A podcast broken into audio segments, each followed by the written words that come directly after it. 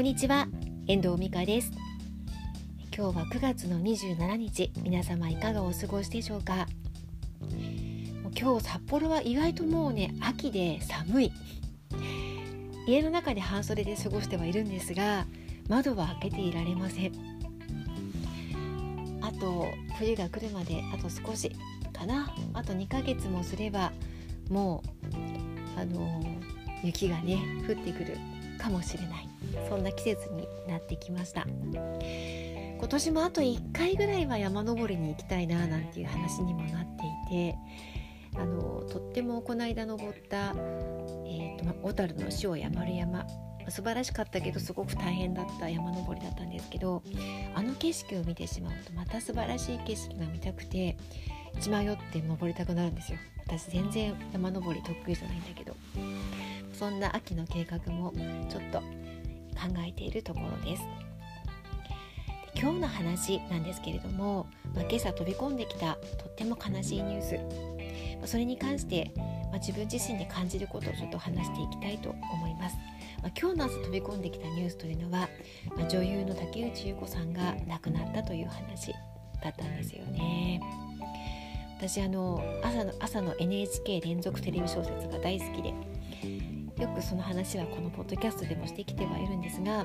竹内優子さんが NHK の連ドラに出て世の中で知られるようになった、ま、きっかけのドラマだったと思うんですけど、まあ、その時から優子さんのことは知っていて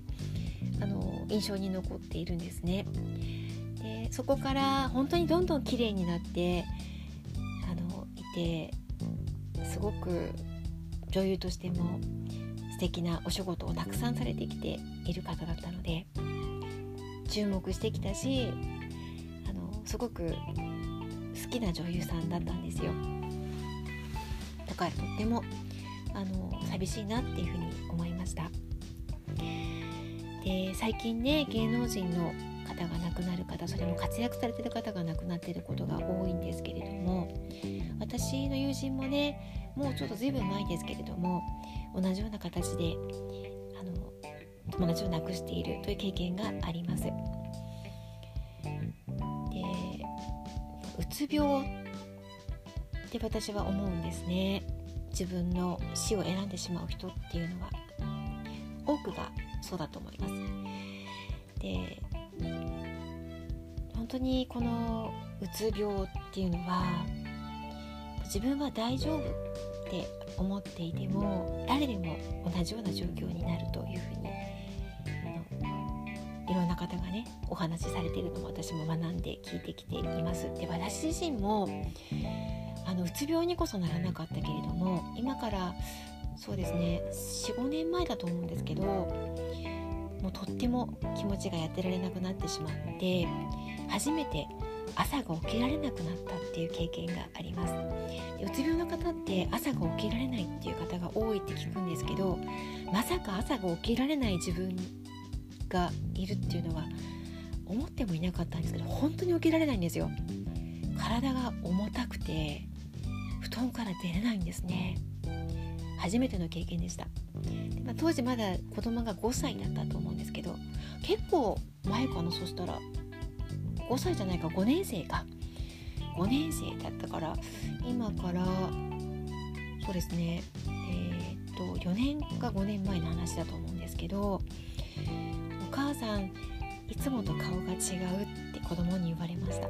で私はあの東京に戻ってあの実家にね戻ってもう何も考えないで自分の会いたい友達と会って好きな人と喋ってそんな美味しいもの食べてそんな東京での帰省をね2週間ぐらい満喫して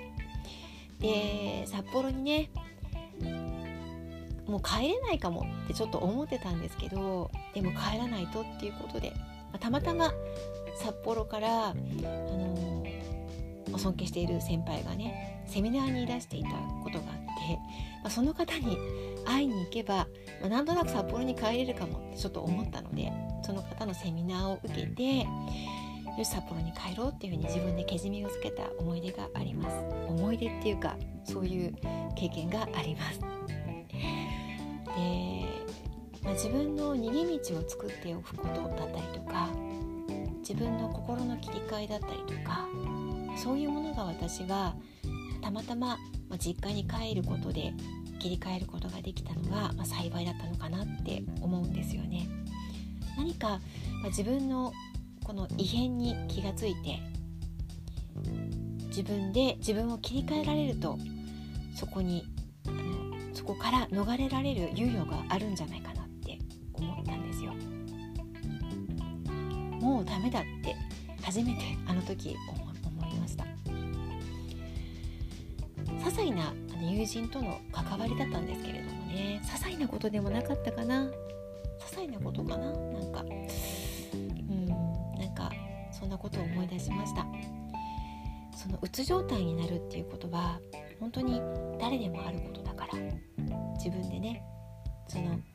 逃し方を覚えていくことが大事かなと思います。